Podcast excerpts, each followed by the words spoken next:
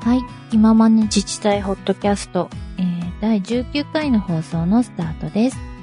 おはようございます。こんにちは。こんばんは。聞いていただいている皆さんありがとうございます。この番組は NPO 法人デジタルガバメントラボ、通称 DGL の音声配信番組です。ホームページや Facebook にも活動内容を報告しておりますので、どうぞご覧ください。メンバーは座長、チーママ、そしてあかねの3人でゲストをお招きしてお伝えしております。聞いていただいて元気になったり、共感したり、発見があったり、そんな時間の共有を目指した番組となっております。それでは本日のゲストを紹介いたします。えーつくば市役所介護保険課の川崎舞さんです。川崎さん、よろしくお願いいたします。よろしくお願いします。お願いします。出ました。やっぱオープニングすごいですね。え何がちゃんと作ってるから。あかねさんの切り替えすげえなと思いながらえ聞いてましモいやードいにや入っいて。やいやおしあの一応これはお仕事と してお仕事中は私はちゃんとしてるんですよみんな知らないと思うけどた。すごい。急にみんな黙っちゃっ た。ちょっと楽しみにしてるって誰か前も言ってましたよね。うんうんうん。えあこれちょっとでもそろそろなんか違うセリフを考えてる最中なのでおう いやそんなハードル上げないでおう皆さん期待ですよ。ちょっと気が気が向いたらちょっと思いついたら、はい、新バージョンを披露したいと思います、で、今回は久々に DGL の会員から。そうですね。はい。はい、川崎さんは、えっ、と、介護保険課ずっといるってことですよそね。うです。そうです。28年に、うんはい、入庁してから、ずっと介護保険、係も変わらず、はい。 6年目 ?6 年6年。はい。ベテランでしょもずっと一緒なのう。ずっと一緒だよね。そうなんですよ。10年3箇所もあるって言われたのが、うんうん。 6年。まだ6年目。ほら、あと2年2年いけるよ。って言われて私は13年で2課でしたけ ど。確かに、それも長い。うん、も う、うーん、どうなんだろう。うん、まあ、同期も、うん。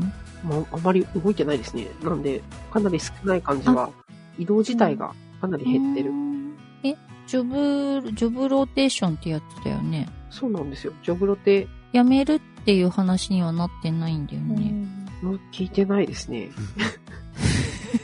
そう、あと 2, 2年目か、3年目かぐらいで市長変わってるので、あ、はいはい。うそのあたりから減ってる感じはーん。するかなっていう。わかったあとはうね、ん。上、上のりさんうん。スペシャリスト育成方な針のがか。なっていうのもありますよね。うん。でも、だって川崎さん、スペシャリストでしょ全然ですよ。いやいや、あの、いろいろ怒れるっていうのはスペシャリストでしょうんうんいろいろ、こう、思いの丈があるのは、そういうことです。なるほど。はないる。ほど。鳥を。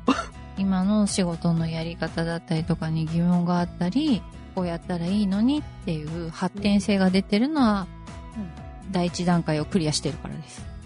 6年いたらね、毎,、うん毎月、毎月かな。うんあの、認定って月単位で申請が頭ににドンってきて、はい。お尻に向かって減っていくので、うん。月ごとにずっとそれを繰り返してるんですよね。ううんん。で、さすがに 12×6 週目になると、介護保険の中でもはい。認定一筋なんだ。認定一筋です。認定のだけなので、うんまあ、認定の申請受けてから審査するまでうん。だけひたすらやってます。私も昔やってましたけど。おそうだ、座長、認定調査のうんうん。できますもんね。調査の研修とかに。そうあの昔おこがましくもですね、ケアマネージャーさん研修ではいは介い。護認定について語ったことがありますうん。すごいあれひどかったよえ、ど何がえ俺出先にいたのに介護保険課のメンバーが話せるのいない買ってくれって言われて俺本家じゃないんですけうど、ん。いやいや白羽の矢。行こうと思ったらその後ねひどかったんですよ何ですかそれ東京都から公使謝礼が出るかあ、らはい。うんえじゃあ、東京都で、なんか、他の区に向けて喋ったとか。あうん東京都のケアマネージャーさん研修、うんうんうん。要するにケアマネージャーの資格を取ったはいはい。人が受ける研修うんの講師料あるからって言われてで講師料出るからさ休み取ってって言わ業務命令なのに休み取れ。れて、いやちょっと待ってください命令業務命令ですよねって言ってうんなんか変だよねとかいやえちょっと待ってくださいうん。課長それおかしくないですかって、うん俺もおかしいと思うんだけどさ、へーお金出ちゃうからっていう方で。そうそうそうーんうで権利申請も出してくれとかって言われていや、そう、そう、めんどくさい。い意味わかんねあー消そえるうなんだ。そうえ、うんか。へーそんな、まあそんな兼業、兼業、命令で兼業するんですね。兼そう業なんだ。兼業 俺命令されていくのになんで兼業していいですかって俺は申請出さなきゃいけないんだよって、えーまあまあまあまあそう いう話がそれましたけどそういうことありましたねなので介護保険のうん認定審査がうん始まった頃ですねだから本当に昔々の話ですで今やっうんてらっしゃるということでどのくらい変わってんのか私は知りません、多分審査ね、でも2009年うの改正だったかな。2009年。うんんうん、結構そんなに大きくは変化してないので、うーん。ちょこちょこっとの法改正にうん合わせるだけなんで、うんほとんど変わってないですね。うーん多分大きく変わったのって認定期間がどれくらいまでつけられますよっていうのが、うんうん今最長48ヶ月ですかね、になったっていうところだけで、 4年 4, うん4年すごい ?4 年ですね。うん昔多分1年1年1だっ年たんですよね。うんそそれが今48ヶ月に4年までつけられるので、要はそれだけこなせの数うんがう少ん増えちゃって数が多いんだよね。数多いですね。そりゃそうだよね。増えてる高齢化っていうのがあるし、あと今年多分、まあ、あの、コロナの影響で、はいはいはいうん。かなり、あの、この2年、延長って言って、もともと持ってた認定期間を引うんっ張っちゃったんですよ。それを自治体の判断で、はい。保健所判断でやっていいよっていうのが出たので、うんはい。それも、まあ感動があ、来影て響るみがたすいごないで。すね。うん反動来てますね。もう先月から、その延長自体を、まあうんコロナ落ち着いたんでやめましょうって言って、うんー。うん普通に更新全員してもらう方向にしたんですけど、はい。溜まっちゃってたっていう感じになっちゃってもるう感覚的におー3年分来た感じでそうですね確かにあ、そうなんだ。うんそうなんです。でしかも制度改正でうん。何年かかけて、その4年 ?48 ヶ月にするまでの間に、はい。 24ヶ月と36ヶ月っていうのを段階的にやってたんですよ。うんその波が来てたっていうのも、うん多分自治体によっては大波になってたところとかも、うんそれがちょうど去年か一昨年かぐらいに波があったのが、うちうん後ろに倒しちゃったので、ああ。うん、今年と来年うん。みんなやりきれるのかなっていう。あーそそんなに聞いてるとね、あれですよね、聞いてると、そんなに大田区とかも、どこだっけやっぱり横浜とか大きい自治体は、そもそも延長はしてない、ううんん聞いてます。うんうんでもうんそうやっちゃうと4年に一遍のオリンピック状態になっちゃいますよねその後やっちゃいますね。ねそうですね。ほらなんですよ。うん。4年に1回しか会わない。そうね。まあ途中でねあのうん更新、状態変わって。うん状態変更でうん。する人はいるにはしいるけどだようね、ん。そうですねう。んただね、新規申請自体は、はい。あの、ずっとうん右肩上がりになってるのが、うんここ数う年んなので、うん高齢化ですからしょうがないですそようねですね。なので、うんうんどこまで上がっていくのかなっていううん。あれ認定調査自体には行かれないですかえっとう、ん本当の緊急事態っていうのができまうす。ん。一応、一応、あの、調査専門の職員は雇ってるので、うんううんん。でそこが例えば急病だったり、お子さんだったりうんはい。の時は、職員の方で、で職員でも何人か、あの、保健師とか、はい。福祉職とかの資格職の人がいるので、うんうん。そこでサポートしていくっていう感じですうね。んうん。俺も行ったことあるなんかうんすっぽかしだからなんだか急にあの「来ないんです」とか 「じゃあ行くわ俺ダッすシごュ」い。で認定調査したりとかって、へうーん、緊急リリーフみたいなやってましたねそうなんだ。へー登板しなきゃいけなかったんです。そうそうそうそう。まあいろんな理由でね。うんでも結構面白いですよね、日程調査ね。面白いですね。ね、面面白い白っていで言ったらあれですけど、あの、うんうん。難しいとも言えるし、うんうんずっとそればっかりやってる人に聞くと、す。うんうんまあ型通りの確認だからねっていうふうにうん言う人もいるので、うんはいいろいろですね、取り方は。うんなんかね、人間ウォッチしちゃうって面白かったですね。うん結構面白かったのはね、うんあれですね、えっ、と、とあるお母さんの、えーうん認定調査にお邪魔して、はい娘さんとお嫁さんはいがお二人立ち会って、えっ、と、うん時間帯によってお嫁さんと娘さんが交代でこうお母さんの面倒を見てるはいはいはいっていうケースがあって、はいうん娘さんとお嫁さんの時で、お母さんの態度が違う対応が違うのね、自立っていうか、はい介護度が違うんですよ。へえああーお嫁さんにはね、甘えちゃうのね。で、娘さんはピシピシ言われるから、うんはいはいはい頑張るね。ああ、そっちなんですか。うん。まあいる人それぞれだろうけどねで、これでどうですか、どうですかっていろいろ聞くと、娘さんとお嫁さんと二人して顔を見合わせて、はい。そうだよね。同じ人を相手にしてるはずなのにってい。そう私の時こうですよ、違うわよとかって、うん。できるわよ、これ、お母さんと か。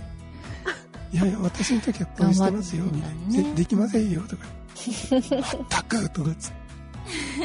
それを私は横でニコニコして聞いてる。うんうん 関係性出ちゃうんですよね。そうそうそう。どっちにしましょうかね、みたいな。ああいう時は非常に困りましたけ どね。うんでも面白いなと思っうん。て。で、お母さんね、そこ向いて。うん知らんと。もう私は知らんと。私は知らん。うん。嫁と娘の間でなんかやってるよ、みたいな。まあそういうのは見えて。うん介護の現場も面白いです。面白いですよね。う。うんん。なんですよ。あの、なんだろう、ご家族ははい。うんプロが来ると思ってるので、はい。はいはい。話さなくてもわかるでしょとか、説明しなくてもいはい見ればわかるでしょって結構言われるんですよ、窓口でも。うん。あの、勝手にはわかんないで。そう。必ずうん。手間がかかってないと介護度は出ないので、うん。はい。困ってること、手をかけてること、見守ってることうをんうん。全部話してくださいねって伝えるようにはしてるんですけど、はい。じゃないと見たらわかるでしょっていう、あなたたちプロでしょって何回も言われてる。うん確言われないことはかけませんっていうのは伝えてますね。ちょっうと、ん。あの、かに後でトラブルになっちゃうこともあるので、うん。うん。窓口の、あうの、ん調査の前に申請の時にいらっしゃった時にどこまで聞けてるかって、はい。結構、介護認定って1ヶ月ぐらい時間かかる手続きなので、うん。実際困ってる時に使えますよっていう制度ではあるんですけど、その1ヶ月間何もしないで待ってるうんわけじゃないじゃないですか。ケアマネさん探してもらうとか、うんなんかこうできることが包括に相談しておくとか、うん。うん。契約先とか利用先をこう検討しておくとか、い、ろいろやれることあるんですけど、本当に受け身な人たちって困ってるんですよ。 うん。うん。いつまで経っても役所から何にも来ないんだけどって、半年ぐらい経ってからって言われて、あれはい結果出てますよねって言うと、うん。あ、今日もね、役所がつけてくれるんだと思ってたとかうんうん。うん。もいるので、もう最初からもう自分で探さなきゃダメですよっていうご案内しながらうん。うん。実際やってるんですね。ただ本当に上手な自治体さんは、はい。最初に相談がきちんとできてて、包括だったりとか、地域できちんとフォローされてる上で、介護認定しようねっていう、受けようねっていう話にアプローチされてるところも上手なところはあると思うんですけど、はい。まあそこはなかなか難しいですね。うん。よくあの、山根さんどこがいいですかって聞かれない。あ場所うん。うん。おすすめどこですかってそうそうそうそうそいますね。う。ね。わかんないもんね。うんわかんないとか、個人的でいいわよとか言われるんですけどうんう、んうん。そうそさうそすがに、 ここはダそうメ、ですねここはいいとは言えないなと思って、う。ねあ、ここはダメも言えないうん、うーんと、具体的にうん、えここっては言えないんですけど、うんうん。これが使いたいっていうこうはい要望を言った時うに、ん使える使えないうのん判断をきちんと言ってくれて、かつ、うんうん金額を言ってくれる、きちんとした契約までの段取りがきちんとしてるところと契約してもらった方がうんはい安心して使えますよっていうのは伝えてうます。んうんなあなあなのはダメだよ。うんでよく言ったのはね「いいケアマネさん誰ですか?」って聞かれたりなんかしてはいはいはい。よくそういう時に「いいケアマネさんってどういうケアマネさんですか?」って、うん、聞き直す。うん、お客さんにとって「いいケアマネさんってどういうケアマネさんですか?」ってビシバシ言ってくれる人と優しいケアマネさんうん。どっちがいいですかってでそれは人によって違うし、ね、受けるお父さんお母さんのそうですあのね。性格によっても違いますよね、だから評判もいい悪いってそういう意味だと言い切れないですよねだからいいケアマネさんと悪いケアマネさんって人によって違うんですよ、合う合わないもありますからね。うんうん。そう人と人だから。そうそうそう そうそうすると「ああ」って 要はね自分で決めないといけないんですよっていう、電話の対応が嫌だった人と契約したくないじゃないですかって。うん、そう電話で問い合わせした時に、なんか嫌だなっていう人と、うんこれから一生自分の親をこう見てもらう、担当してもらうってなると、うんうん。嫌でしょって。 でまあ、その余計にね、綺麗なとこだけ見て関われる職じゃないので、うんうんあとねこの人いいと思ってるけど、そのケアマネさんやめちゃうかもしれないそうなんですよね。そうですね。難しいですよ。いいと思ってたのにケアマネさんやめちゃっていやこっちに文句言われてもなそうそういう話を窓口でずっとするというねそうですね。窓口、窓口だけやってていいんですよね。それだけ楽しいんですけど、うんうんうんうんうんずっと窓口だけやってるわけにもいかないんですよね。そうなんですよ。バックヤードもね、そう。窓でずっと話してると、後ろでどんどん仕事が溜まっていくのよね。そうですね。痛いわ。切り替えた瞬間のあの、焦りですね。うん。やっべ30分喋ってたとかいうの結構あるんで。話しててあげたいんだけど、だんだんだんだん心の中に焦りが溜まってくる。いやいや早く話聞かなきゃ。うん審査結果発送できないとかね、思いながら。うん。で、えー最近では何を今ですか今、あの、いくつかあるうち の、すげえストレートに聞いちゃった。もうすっごい怒ってんのは、あれですね、あの、申請のタイミングをせかす、えー医療関係者かなあー入院中と。かに。早く退院させたいのかしら。なんかでも、入院したてで、まだ治療の方向性も曖昧な段階で、家族に、この状態でお家帰れますか、うんって聞くのは、ちょっとなって。うんまあ無理だよねっていう段階で介護保険申請を脅して、脅しというか脅かして、うん。うん。うん介護保険申請させて、うん、で、2ヶ月とか、まあ、リハビリまで、リハビリして退院してっていうタイミングで初めて、介護保険使う準備、始められる状態になると思うんですけど、そこに至るまでに時間がかかるのよねっていう風に病院で言われちゃうんですよ。うちの自治体。うん。なんでかっていうと、その退院まで2ヶ月の間、待っててくださいねっていう。待ってますからね。逆か。待っててくださいじゃなくて、えー退院が決まるの待ってますっていう、にお伝えして、まあ、し申請させませんはできないじゃないですか。なので、まあ、退院決まる頃にはお邪魔しますね。調査入りますね。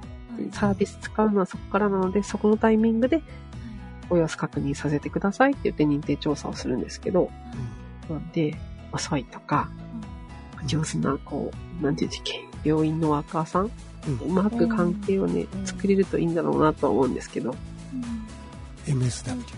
そうです。あとは、なんだっけ、病院によっては退院支援看護師さんとかですね。うん。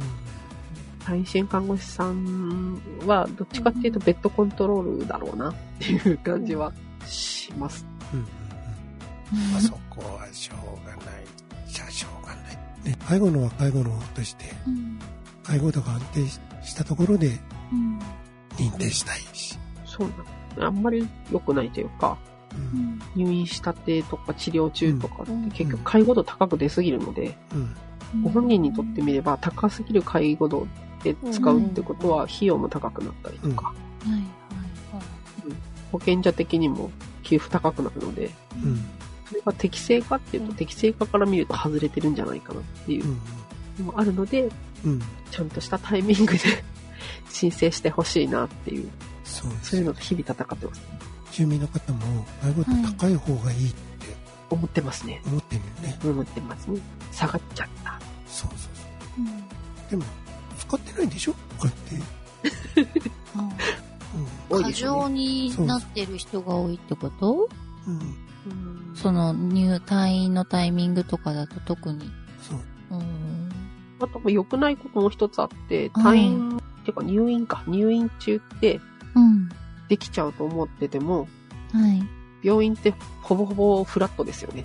うんで、はい。お家帰ったら段差だらけだったりするじゃないですあか。はいはいはい。それが同じ評価がつけられるかっていうと多分つけられないんですよね。あるあるなので、そういったところも含めて足りなくなっちゃうかもしれない。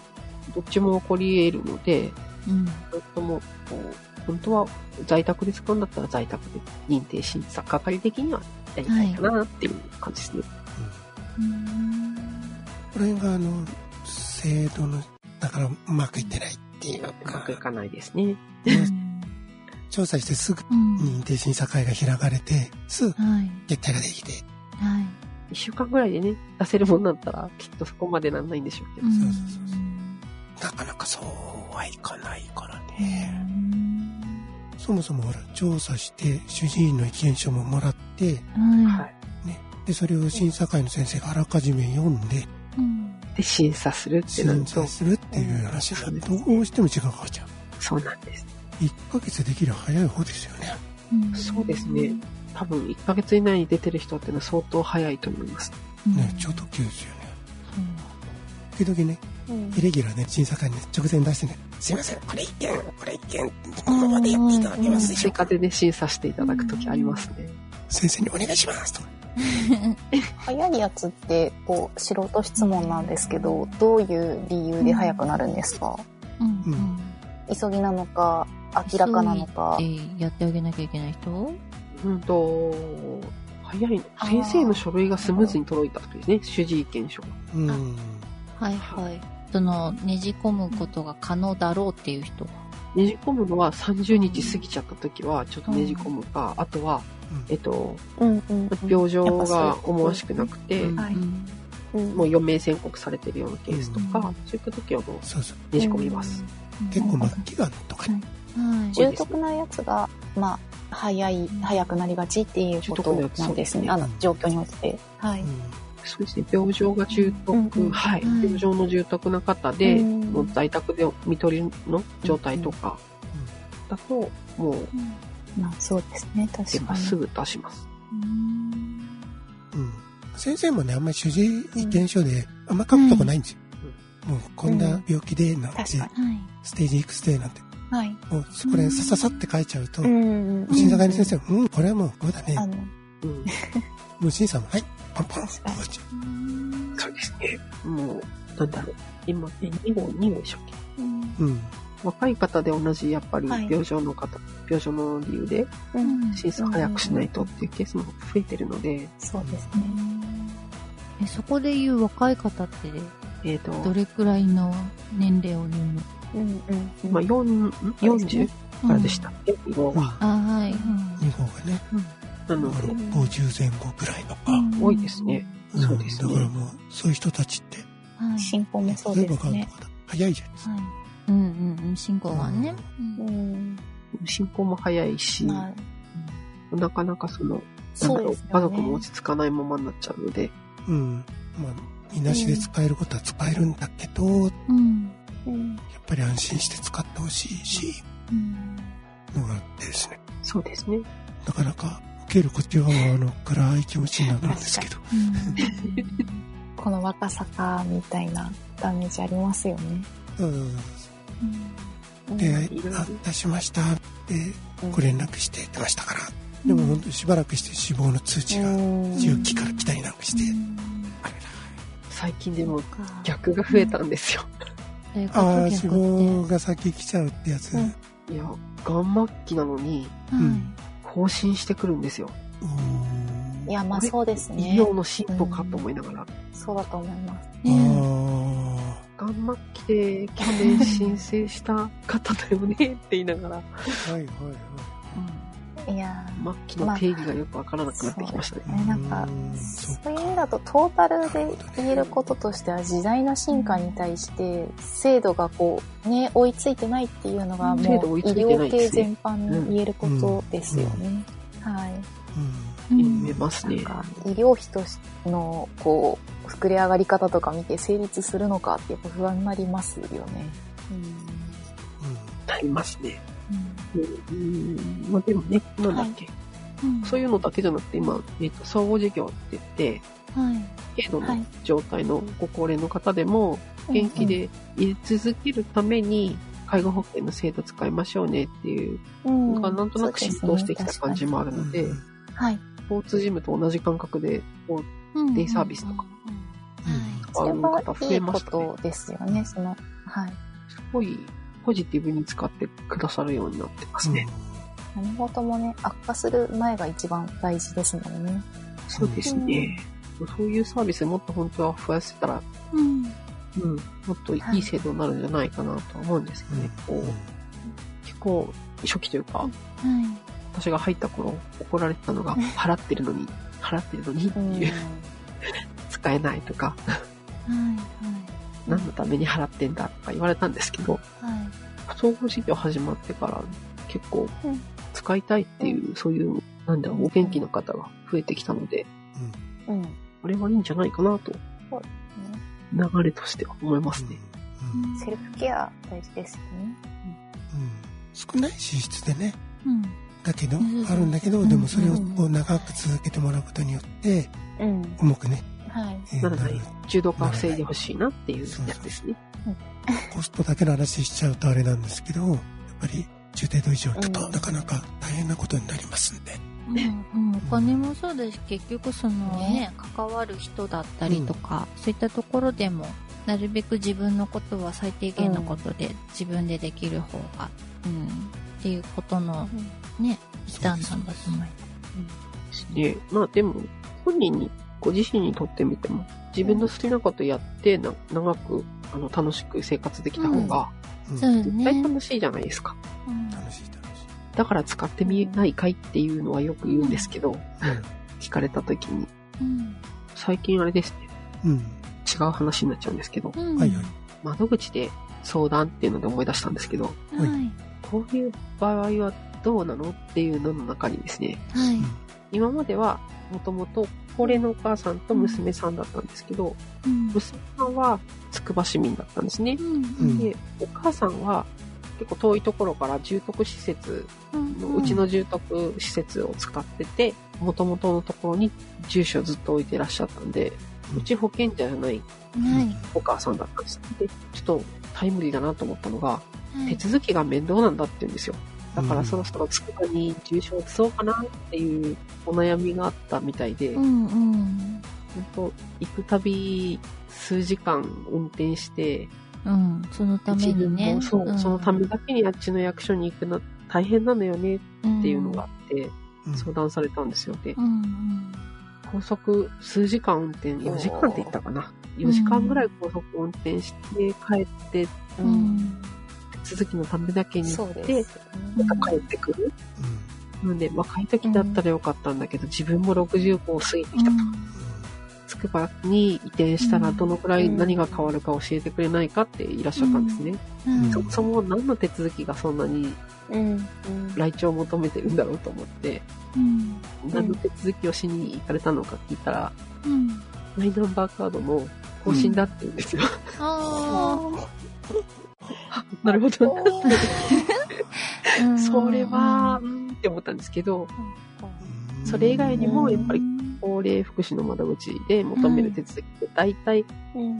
郵送ではできるとしても、う。うんんなんだかんだ向こうとのやりとり、元うのん保険者とのやりとり面倒なんだよねって言われて、うんうん。ここ変えないと結局、うん、ハードルになってるんだなと思って、うんそんな方いらっしゃいます。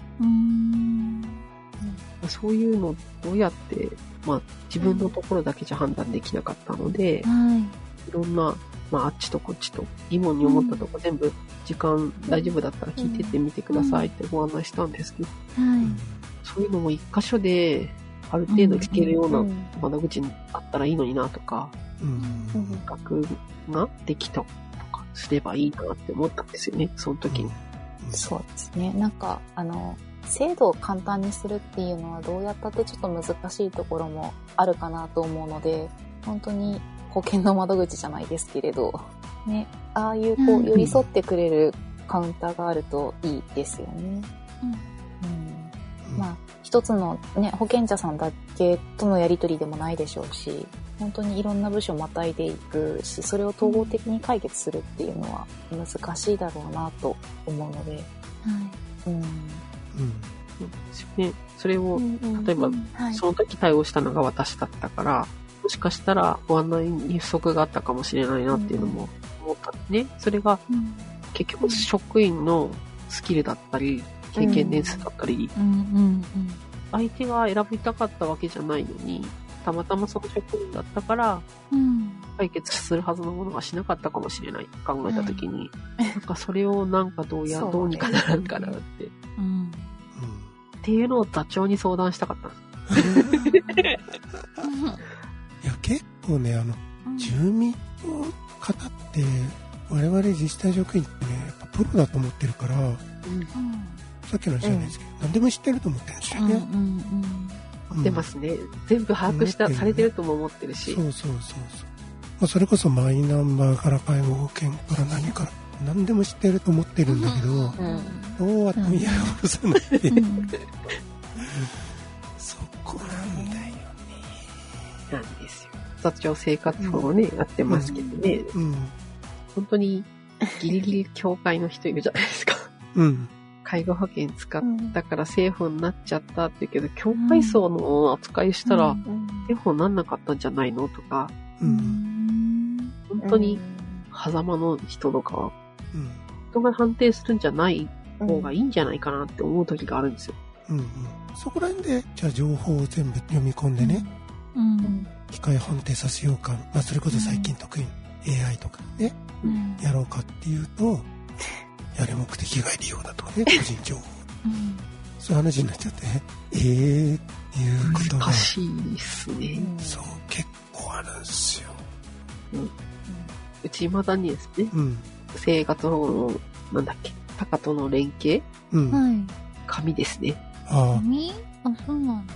え、そうなんだ。紙です。各課に連絡を回す。うん、廃止とか開始とか。うん、はい。で、自分とこのに反映させていくの。そうです。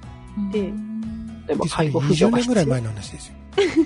そんな感じです。でも、うん感覚的には。うん紙で要請された、うんなんだろう、例えば2号の若い方で生活保護の方で介護必要になったから、認定だけやってくれっていうのも全部、回答も依頼も紙できますし、これデータホイって結果渡しちゃダメなのってこの間担当の係長に言いに行ったら、うんうん。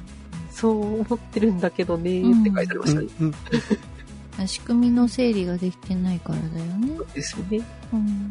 もう、なうん。んですよね。ここのところね、うち介護保険のところとはい。生活保護のシステム持ってるんですけど、はい。ここでデータがまあぶつかってないとか、うんそういったのでごたごたしててうん。でデータきれいにしようとかってうん。言って地味な1万人とかそのぐらいいる中で2人とか3人とかデータ見つけてこの人うまく連携できてねえぞ本当に重箱の隅つついて直してきて制る度またいだ時にずれたりするじゃないですか。そううなんんですよ、で要するにあとシステムの思想が違うんで、はいはいはい。ベンダが違うとだからそこら辺のところがうまく合わせるっていうのがすごく大変で、もうよく言ってるんですけど早く標準化してく れうんだから多分ねあの筑林さんと同じシステムのベンダーさんなんですけどうんあ、そうですね。どことは言いませんけどそこの SE と話したらもう連携するっていうそもそもそういう考え方ないので、うちの業務システムはこの中でいう発想なんで。でも別にだから連携してデータがちゃんとできるかどうかうちは保証してませんからみたいなことあれ言いかねないんでうんそうなんだ。そうなんですよまあ、うん細かく言うとですね、いろいろマニアックな形になるので、今度ごゆっくり。でもなんか流れ的にはな、うんその固形の窓口かだと思ってるんですよね。なんかいろんなこと、うんもう子供の方もなんかデータの集めてうんぬんな話になってきてて、うんで、それってなんか私からすると、その高齢者側の方が進んでんのかなとか思ってたんですけど、そういうわけではないのね。なんか高齢者側を参考にすればいいのかななんかぐらいで思ってたんだけど、結そ構うですじねゃないの。うん。高齢福祉ってねうん。今あの自治体によってサービスの中身とか違うんですうよ、んうんうんうだんから。すっごい標準化しにくいんですようん。であとあのうん前もうち福祉総合システムみたいに作ろうかななんて話をしたことはあったんですけど何がダメだったかっていうとうん。各こういう条件こういう条件こういう条件っはいてはい。給付できる条件があるじゃないですか最後うんその他首長が定めるものっていうのがついてるんですよつけますね、大体。はい。あらってこれが機械的にできないできないと思います。ダメじゃんみたいなああ、そういうこと。それをねそっか綺麗に整理できうない、ん。できない。まあ、ううんん。まあその当時はですねはい。そういうのがあってですね頓挫したっていうのが過去にもありました、うん、だから前回のあの斉藤さんの会じゃないんですけどはい。民間だと例えば銀行の ATM でできるはい。こういうことができるから役所でもできるようにっていう話があったじゃないですかだはい。はい。から福祉の方だとうん。保険の窓口だとか生命保険の、うねんお姉さんうんうんタブレット持ってご自宅来てこういうのでどうですそうかみたあいななたの条件はっていうそうそうのそでう入れてってそしたらこういうパそうそうックこういうセットでどうですかってことですよね。なぜ役所でできないプッシュなね、やつできたらいいと思うんですよね。うんうんいやそれは相当センシティブな情報なんでいやそうだようんそうだけどセンシティブだからある程度ねまあねある程度早いことを求めてるんだからうんなんかその第一段階での決定じゃなくてこうこういう可能性がありますくらいはなんかできるといいですけどね。うんうん福祉ってね、難しいですね。あの、うん段階、生活保護にまで行っちゃうお金の話だと、うんうんうんきっとどっかでもっと、なんだろう、浅いというか、うん手前でなんかの制度を使わせられたら、そこまでいかなかったんじゃないかっていうんううんケースがあったりするじゃないですか。うんありますねそそうれいうとのかあ。のうん最近もあったけど虐待とかはい。はいはい8050みたいなあるじゃないですかうんああいうあありのますね制度の狭間になってる人ってどっかではいきっかけである程度アンテナに引っかかってはいるとかうんかすったりしてたのはあるんだけどそれ拾えなくてっうんていうケースがそう結構あるねそれってそのなんかうん個別にこう個々で見てるだけだと、その大したうんこう表立ってじゃないけど、んじゃあそれが23個はねその引っかかるとこがあったら要注意とかうんなってくるパターンとかだったのかもしれないですよね。そうそこら辺がさっきの川崎さんの話じゃないけど、うん人によってその使える制度の知識が違ってたり、そうそうそうそうね職員の力量とかねそうそう経験によってる面がでかくなっちゃってるんですよね。例えば3世代の家族があっておじいちゃんおばあちゃんのことをうん高齢の窓口に来た、うんでそこで話をしてるうちにお孫さんの話が出てきたとうか、んうんうってん言った時にそこで何も知識なかったり、そうそこで終わっちゃうもん終ねわっちゃうよねうんだからそこをどう回していくか、そうですね、確かに。うんまあ、それこそこう、ね、ヤングケアラーの課題とかもそうですけれど、うん領域うんって、はいその過程をサポートしようとするとどうしても領域ってまたがりますもんね。そううんそそうなんですそうね。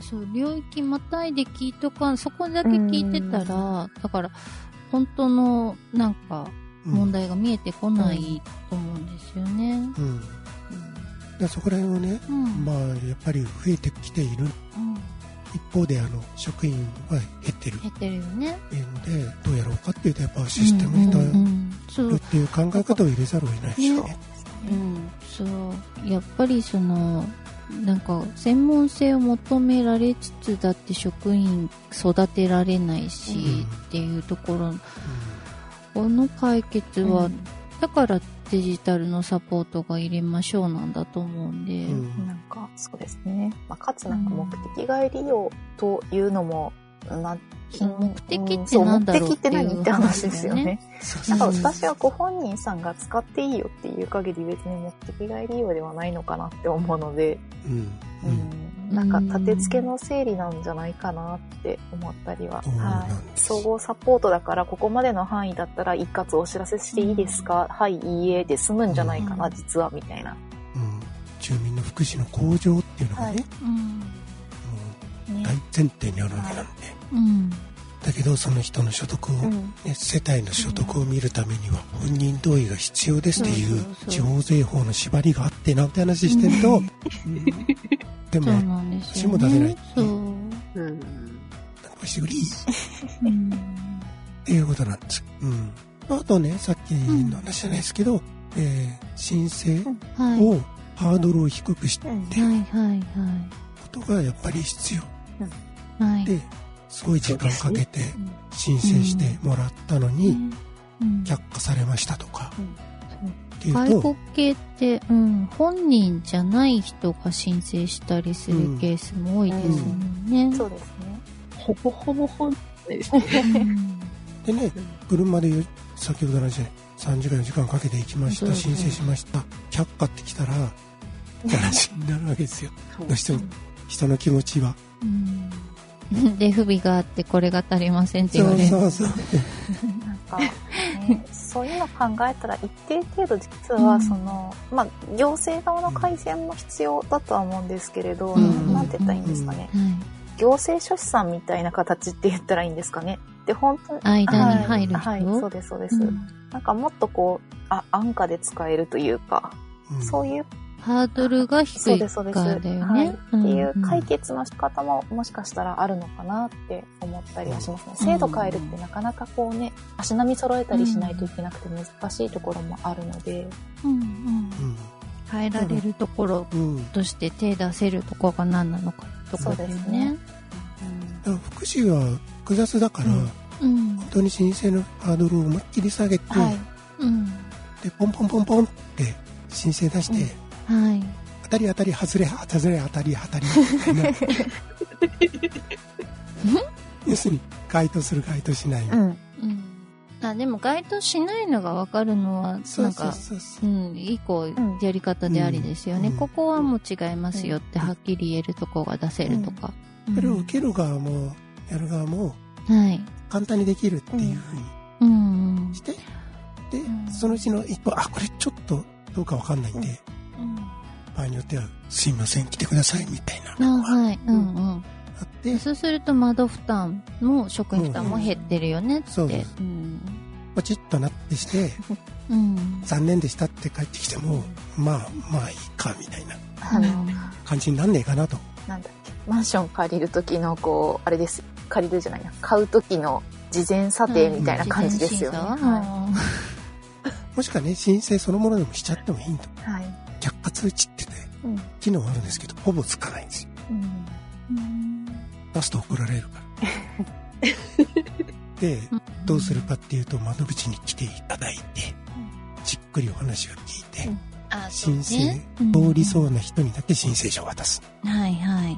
あ、多分、うん。うちも多分そんな感じだと思うで。しょそのやり方自体が最近問題なんじゃないかなと思ったりしてはい。そうね。そう、そうだね。あ実質査定してしまってるってことですよねそれって、あそうそうそうそう窓口で査定しちゃってる、うん。うん。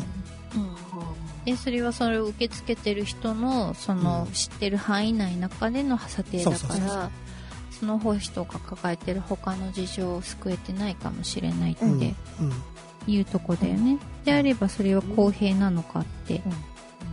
えーじゃあ他の窓口に行って、うん。まあ、幸いそういうインフォメーションがあったとしても、はい。そこへ行ってうん。話を最初からしてうん。通るか通らないかっていうのをその窓口の人の判断を仰いではい。であ出せそうですねじゃあこの申請書を書いてくださいってまた一から書うく、んうん。そのやり方しててどうなのそれは仮に出せば絶対通るっていう人でもはい。そういうルーティンを通らないといけないっていう仕組みにしちゃってるから、うん。うん。ワードの負担とお客さんの負担を全然減らない、うん。になってんじゃないかなと思ってるんでうん。だったらシステムでガンガンガンガンって抜けちゃってものによってはあでもこれじゃ分かんないっていう人は窓に来てくださいでいいことなんでうん。大体あの8割9割はねはい。通常パターンの人ですからない。うん。うん。なんか、そう、ちゃんと仕分けができる人ってことですよね。そうそうそうその分は後でさっきの介護保険の話じゃないですけど、はい。ゆっくりケアマネージャーさんの選び方とか、うん。サービスの選び方契約の仕方そうとそかううん。うん。いう方に時間かけた方がそう。そう。うんうんいいんじゃねえかなうん。うん。そうですね。うん。だから、うん、そうですね。そうですね。あさきさんこんな感じでいいですかまとめてもらっちゃった。 ねさっきヤングケアラーの話も出てましたけどね。うんはうん虐待とか、い。はい。なんだかんだ。あれなん誰だっけどこだっけうん。サインご、サインじゃない。なんか、成長の、学校の成長の記録じゃない。なんだっけ検診の結果とか、はいいろんなのをはい。うんうんうんはデータで集めてとか、成績とかっていうのを総合的に判断してってやってるとこありましたよね。うんうん高齢者だと何を指標にするんだろうなって今ずっと聞きながら考えてて。い。うん。確かに。これね、発育 どとっかやってましたか、ね。はい。虐待の AI で判定するとうかん気にはなるんですけどね。それがうんセンシティブな情報を扱ってるとかは難しいってなってくる。うんまた戻っちゃったと思って。またそこ行っちゃうんですねそうなんですよね。なんかすごいぐるぐるするんですよねそ。うそうそうヤングケアラーの話もさはい。はい。ね学校とか子育て系から話するときはい。話は出てくるんですけどはい。高齢の方が無反応なのあうちも子育て系に来てますよ。うんだからその考え方自体がおかしいと思ってるんですだって元の原因はそう、そそうそうそうのそう、介護があったりとうんうか、んそういう原因だよねっていうことですよねう。んうんその原因がどこから出てるのかって、うん。原因の解決がなく、対応を迫られてるうんのが、今のうんヤングケアラーの体制だと思う。うんまあ、それはそれでね、考えますけど、みたいなとこはあるし、そう考えんなっていうことじゃないんだけそどうそうそうそう。だけど、じゃあ、そもそもの原因の解決がおざなりになってたら、まあ意味はないよねって。どうやってるところが多いんですかね。うん。どうやって発見するんだみたいな話もあるじゃないですか、はい、あの、はい。うんそうう、んそれを今まさに考えてる。うんでもそれってうん対象者の側からも見てあげないとうん見つかんないよね、うん。なんか、大元の出血元と現象が出てる先が管轄またぐっていうのが本当に複雑なところですよね。うん。役者の勝手ですけどね、絆創膏を当てても、やっぱり元の出血止めないとダメで、うんうん。なんでやっぱ介護サポートを手厚くしないと、ヤングケアラーの方々が救われないっていう、ところをどういうふうにね、本当に包括的にやっていくかっていう。そうなんですよね。介護保険多分使って、うじゃあ、うん。誰かの大元のその部分を手当てしたところで、多分ヤングケアラーで問題になってるのって、介護保険の制度って世帯に使えるわけじゃないので、その介護が必要な本人うんのうん。生活の部分でしか使えないってなった時に、うん。親がご飯作ってくれない、家事をできないような状況の人の子供をどういうふうにサポートしていくかっていうのが多分一番そうですうね。ん世帯でうんどこをどういうふうにうん。そうです。サポートしてあげたら、他の子と同じ生活が送れるのかなって、すごい難しいですよね。なんかう、障害だったはり。いうん。介護一人親とかなんか本当にまたいでその世帯をどうサポートするかっていうのを考えないといけないっていう感じですよね。うんで認定調査に行ったら立ち会いが高校生のお孫さんだったってケース確かうにんなんか昔ありましたね。そうか。んううんん、どうやってたんだろうなっていう。そういうところタイがミあっングでて、ね、気がついたらそれをじゃあどこに伝えるんだ、うんうんそうそうそうそう。ううんん。そう。 そうなんだよね。が必要な情報連携ですよね。把握することは大事だし、目なんだけど、じゃあ、じゃあどうするって何も決まってなくて。全部やっ調ぱ査子は供うに振ちってでるんすやかるねって、子そ供う、のうちの課で調査になってるけど、あ、じゃあ、え、その後どうすんの、うんって うんいう話はまだできてないです。うんなのでうちも今情報共有のシステムが必要だみたいな話もあるんですけど、はいはいまあ、やってるわけなんですがうんはあのただそれはもうあくまでもツールとして使うんで、い、はい。それをお互いでじゃあどう活用するかとか、うん例えば高齢の部分が子育ての施策の情報見えたとしてもそうなの、そうなの。見えて分かったらどうするみたいな。じゃあどこがどう何をそう動くんそだうってそういうそう話ですそよねう。そう。それが一体どんなものかももう分かってないじゃないですかうんううんん。うん、だからそれはないと宝の持ち腐れだしねっていうそう話、ね、そこまで考えて初めてうん使えるものになるんですよね。その話はなかなか。政府のケースワーカーなんかもやっぱ新人君が多いわけですよ、はい、はい。で彼らに部署を超えた連携しろ って 一回目なのにって。そうそう入ってダメだし1年目とか2年目みたいな他の部署も知らないしうんハードル高すぎやしませんかって話市役所がどこで何やってるか多分知らないそでうすよそうね。そう、からだよね。そうそうだからねっていう話ですよ、うん、ううんん、なかなかね改善していくうんところは多いです ねうんうん。難しい。難しいけどやっぱりその課題感をちゃんと言語化して何を変えたらうまくいくのかっていうのをうこんう世に問い続けるというか、そうですはい、ね組。織もそうですし多分制度とかも変えなきゃいけないので、うんあのうんスピークアップしか声に出し続けることが大事かなってうん改めて思いますね。はい、まあ役所もそういったところではい今あのうんえー重層的支援体制事業、そこに行くまでがすごい大変、うん、うん。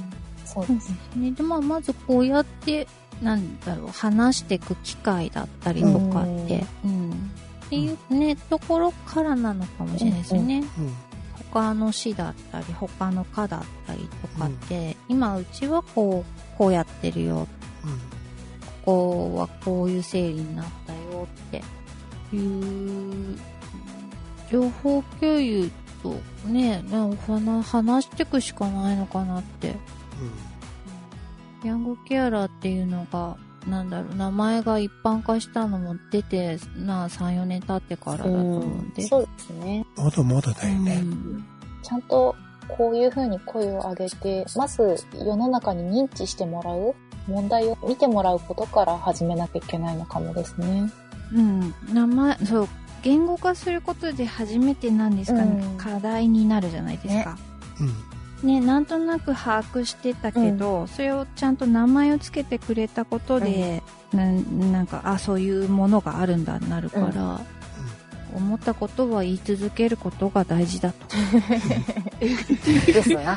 川崎さんは引き続き怒っていくことが大事だ とですね。そういうまとめなん ですかそういうまとめですかおこってなんか、 急にまとめない とだってうまくまとまるわけないな もんそうこのテーマはまとまらないですよ。そううそうそうそうまあそんなね、さっきもまとまんないと思った けどそう。じゃ あ オチがちゃんとつくかって言ったら、おつかないな。うんつかないオチオチ求められると辛いんでやめいやて。いやなんて、だってじそゃあんな、今回のテーマははいここで川崎バックドロップ そうそうそう、そういうこと、そういうこと、そう。もう落語のようにうまくは落ちないんです よ。こなんかのテーマそんは。なね、そうそんなイージーな世界に生きてないですよ、我々。そうですそうです舐めないでいたはだきたいと。 なので、悩み続みん なける仕事かもしれないですね。頑張れ場外乱闘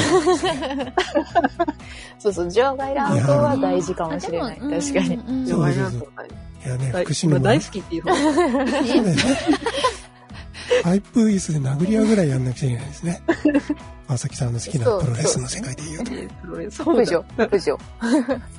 プジョですね。そう、プジョ。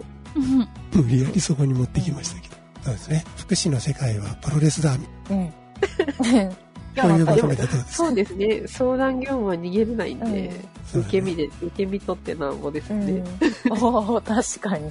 そう、受け身取って全部受け切って何を返すかがうんうん難うん、求められてるような気がしますね。うん素晴らしい。座長見習って。頑張っていきましょ頑張りましょはう。い。はい、はいじゃあ、綺麗にまとまったところで。う。はい。あれなのか。まあいいや。はいうん。あの、うん。はい、えー、じゃあ、本日の、えーゲスト、つくば市役所の川崎さんでした。川崎さん、ありがとうございました。はい、ありがとうございましああた。りがとうございました。はい、えーこの番組ではお話を一緒にしていただける方を募集しております。はい、えーこちらからもお話聞きたい方にアポイント取っていきますので、その際は、 心よくご了承いただけると嬉しいです。出たいリクエストみたいなのあるんですかね。あ、いいですよ。うん。おはい、あの、後で聞きます。川崎さんからのリクエストも聞くようにしますので。はい、以上をもちまして、自治体ホットキャスト第19回の配信を終わりといたします。いかがでしたでしょうかこんな感じで肩肘張らないゆるい会を引き続き続けていきたいと思っております。今日もいってらっしゃい、お帰りなさい、おやすみなさい。また次回お楽しみください。ありがとうございました。ありがとうごあざりいがましとた。うありがとうございました多分、今年もよろしくお願いしますっていうタイミングタイかミな。ンあグ。そうですタイね。ミング2000。配信、あ、そこれは、そっか。うんはい年明けてんのか。はい。確実です。はい。今年もよろしくお願いします。お願いしよろましす。くお願いします。バイバイ。す。